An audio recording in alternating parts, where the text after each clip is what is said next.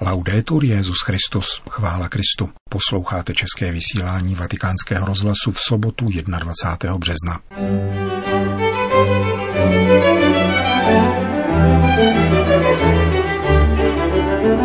Modlitba není rozhovor se zrcadlem, kázal papež František při raním šiv kapli domu svaté Marty.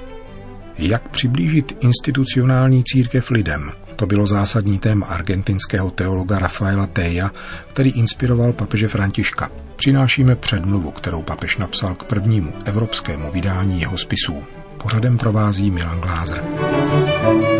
Zprávy vatikánského rozhlasu. Vatikán.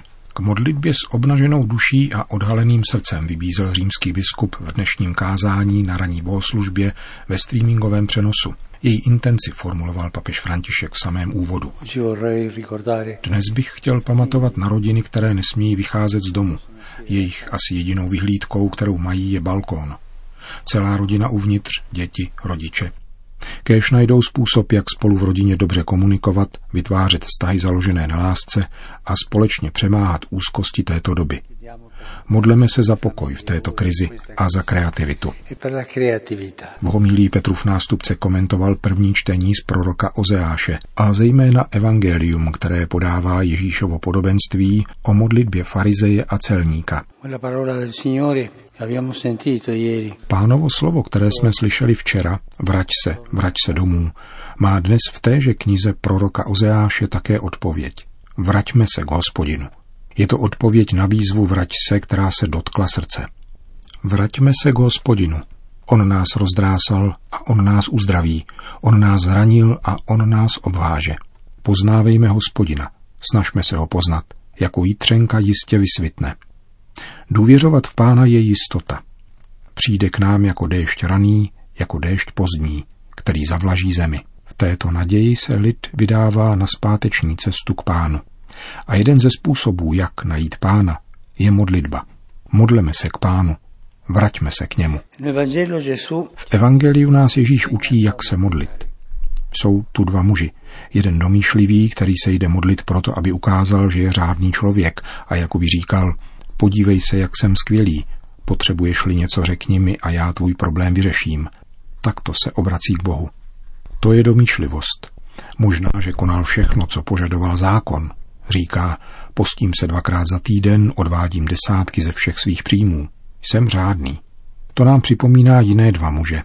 Staršího bratra, který v podobenství o marnotratném synu říká, já bezúhoný jsem nemohl oslavovat, ale tomuhle ubožákovi vystrojí slavnost.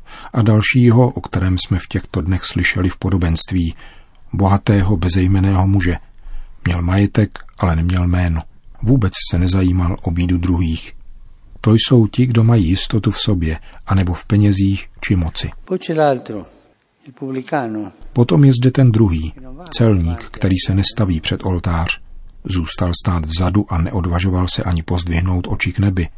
Ale byl se v prsa a říkal, Bože, buď milostiv mě hříšnému. Ten nám připomíná marnotratného syna, který uznal spáchané hříchy a špatnosti a také se byl v prsa. Vstanu a půjdu k svému otci a řeknu mu, zhřešil jsem.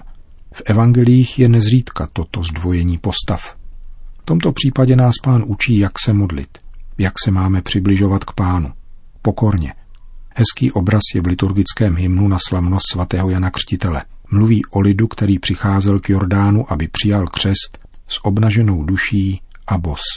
Modlil se s obnaženou duší, bez nalíčení, bez odění do šatu svých cností, Hospodin, jak jsme četli ve vstupní antifoně, odpouští všechny viny, ale je zapotřebí, abych mu ukázal ty svoje v celé nahotě. Modlit se takto, obnažení, s odhaleným srdcem a bez zastírání. A nechovat důvěru ani v to, co jsem se naučil o způsobech modlitby. Modlit se tváří v tvář, já a ty, s obnaženou duší. Tomu nás učí pán. Když však přistupujeme k pánu s trochu přílišnou sebejistotou, upadneme do píchy onoho farizeje či staršího bratra nebo boháče, kterému nechybělo nic. Budeme svoji jistotu mít jinde a říkat si, jdu za pánem, abych se vzdělal, mluvím s ním prakticky z očí do očí. Toto není cesta. Cestou je pokoření. Cestou je realita. A jediný muž z dnešního podobenství, který pochopil realitu, byl celník, který řekl, ty jsi Bůh a já hříšník. Taková je realita. Avšak říci, že jsem hříšník nikoli ústy, nýbrž srdcem. Cítit se hříšníkem. Nezapomeňme na to, čemu nás učí pán. Když ospravedlňujeme sebe, je to pícha, nadutost a sebepovyšování. Je to převlek do toho, čím nejsem a ubohosti zůstávají uvnitř. Farizej ospravedlňoval sám sebe.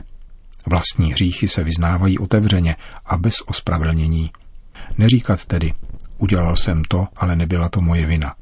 Níbrž obnažit duši. Pán ať nás naučí chápat tento postoj, kterým začíná modlitba. Když začínáme modlitbu sebeospravedlňováním, nebude to modlitba.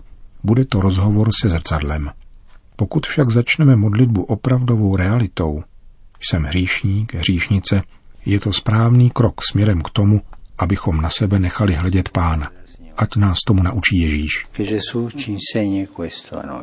To bylo kázání papeže Františka ze sobotního přenosu mše svaté, která byla opět zakončena adorací vystavené nejsvětější svátosti a výzvou k duchovnímu eucharistickému přijímání.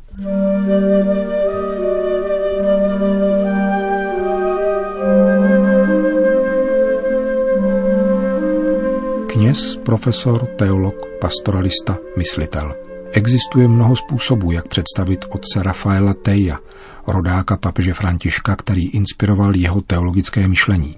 Především však, jak čteme v úvodu k výboru z jeho spisů, pravděpodobně vůbec poprvé publikovaných v Evropě v padovském nakladatelství Messaggero, byl mužem, který veškerou svou energii věnoval Bohu ve službě církvy a argentinskému lidu. Rafael Tejo se narodil roku 1917 v La Plata. Vystudoval práva a v roce 1950 přijal kněžské svěcení. O osm let později byl jmenován profesorem na teologické fakultě v Buenos Aires. V letech 1966 až 1973 byl odborným poradcem v biskupské komisi pro pastoraci, kterou argentinský episkopát ustavil ke konkrétní recepci druhého vatikánského koncilu. Na konci 70. let se stáhl z veřejného života argentinské církve a zemřel na Prahu nového tisíciletí v roce 2002. Jorge Bergoglio tohoto teologa, který je spolu s jiným argentinským diecézním knězem Lucem Gerou považován za zakladatele teologie lidu, poznal za dob svých studií v semináři při Teologické fakultě Argentinské katolické univerzity. Označil jej za jednoho z nejoriginálnějších, nejtvořivějších a nejplodnějších myslitelů, které argentinská teologická tradice zrodila. Navzdory této nepochybné Tejově plodnosti je znám pouze zlomek jeho spisů, což bylo zapříčiněno výjimečnými okolnostmi jeho života, který se dělí na dvě příkře ohraničená údobí. První se vyznačuje neobyčejnou aktivitou v argentinské církvi, kde mimo jiné roku 1975 podnítil každoroční mariánskou pouť do Luchan, kterou později zaštítil kardinál Bergoglio. Jde o jednu z největších latinskoamerických poutí, při níž se Argentinci pěšky v noci ubírají z hlavního města do 60 kilometrů vzdálené svatyně v Luchan, kde se uchovává mariánská socha ze 17. století. Druhé životní období, které vyvolala roztržka s Buenos Aireským arcibiskupem, kardinálem Aramburu, tráví Tejo v izolaci a skrytu.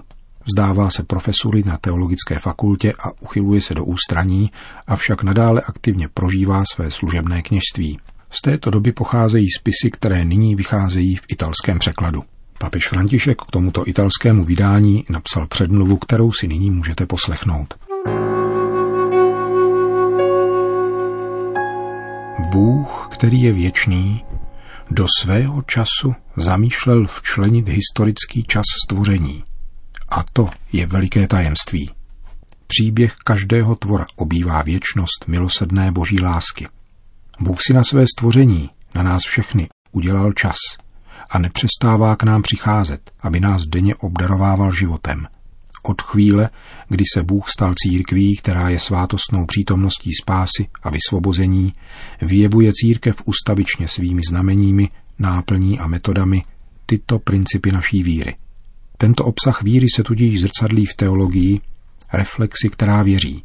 Církev je povolána k tomu, aby byla svátostí spásonosné dynamiky Boží trojice. A teologie má postřehnout tento božsko-lidský, věčný a dějný pohyb a předkládat ho světu aby udávala směr všeho a všech, aby směřovala život k plnosti. Argentinský teolog Rafael Tejo chtěl ve svém teologicko-pastoračním díle zprůhlednit hybnost boží komunikace se stvořením, která je taktéž dynamikou dějin spásy. Bůh se neustále projevuje na venek, aby se dostal ke světu, zjevil v něm svou lásku a dal mu život. Z toho důvodu Tejo pojímal svou teologii jako neoddělitelnou od pastorační činnosti, v níž se naopak zásadně projevuje.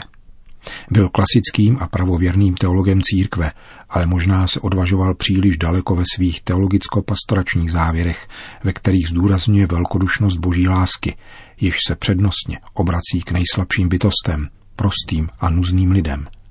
Tato láska zahrnuje nejenom maličké tohoto světa, nýbrž doslova se do nich vtiskuje, projevuje se a vyjadřuje v jejich kultuře, spontánním, avšak proto neméně rizím způsobem.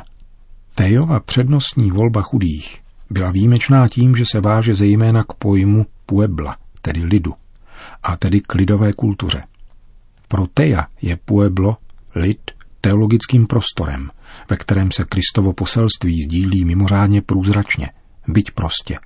Z tohoto důvodu teolog Tejo upírá pohled a pozornost přednostně na lidovou kulturu, spíše než na moderní osvícenskou kulturu či akademickou nebo církevní rafinovanost. Podle jeho názoru nabývá evangelium a věrouka ještě větší životnosti v rámci lidové kultury. V tomto rámci se k teologickému myšlení dospívá nikoli teoretizováním od psacího stolu, nýbrž ze samého nitra kultury, prostoty ponížených a víry chudých, neboť oni jsou zvláštními zprostředkovateli boží přítomnosti. Tejo se tedy předně nedotazoval na to, jak hovořit o Bohu v jeho imanenci – nýbrž na to, jak přiblížit institucionální církev a její evangelizační dílo srdcím lidí. Z této otázky lze vytušit, že církvi může hrozit oddálení od lidu a lásky plné boží dynamiky.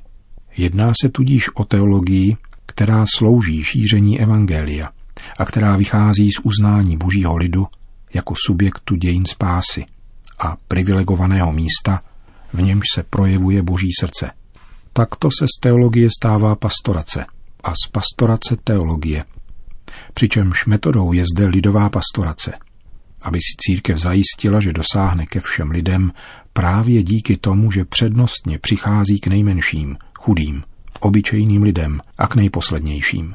Přistupuje k ním nejenom proto, aby předávala boží lásku a milost, ale též, aby v nich odkryla rysy pánova prodlévání v dějinách. Právě tato vlastnost božího lidu vysvětluje, proč Tejo podstupuje rovněž přednostní pastorační volbu lidové kultury.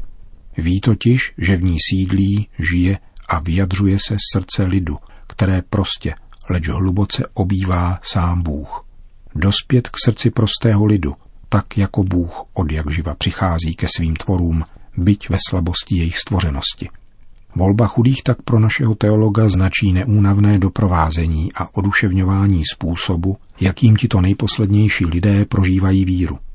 Navazuje s nimi spásonosný dialog, v němž dochází k oboustranému ponaučení a velkorysé oddanosti ve jménu Boha a Evangelia. Konečně Rafael Tejo ve své pastorální teologii neopomíná nezbytnost všestraného osvobození lidu, jednotlivců, národů, samotného stvoření a našeho životního prostředí, které je nutno podpořit a zapojit se do něj. Činí tak, aniž by se opíral o ideologie či politický fanatismus, nýbrž čerpá výlučně z Evangelia. Evangelizace se zajímá o konkrétní život chudých tak, jako Bůh na sebe vzal konkrétní dějiny národů v Kristu, svém vtělení. Nazírat Boha, jeho slovo a kontemplovat El Pueblo s jeho kulturou. To je klíč k této knize, která nás vyzývá k neobyčejné vnímavosti a reakci protchnuté láskou. Píše papež František v předmluvě k italskému vydání spisů argentinského teologa Rafaela Teja. Končíme české vysílání vatikánského rozhlasu. Chvála Kristu. Laudetur Jezus Christus.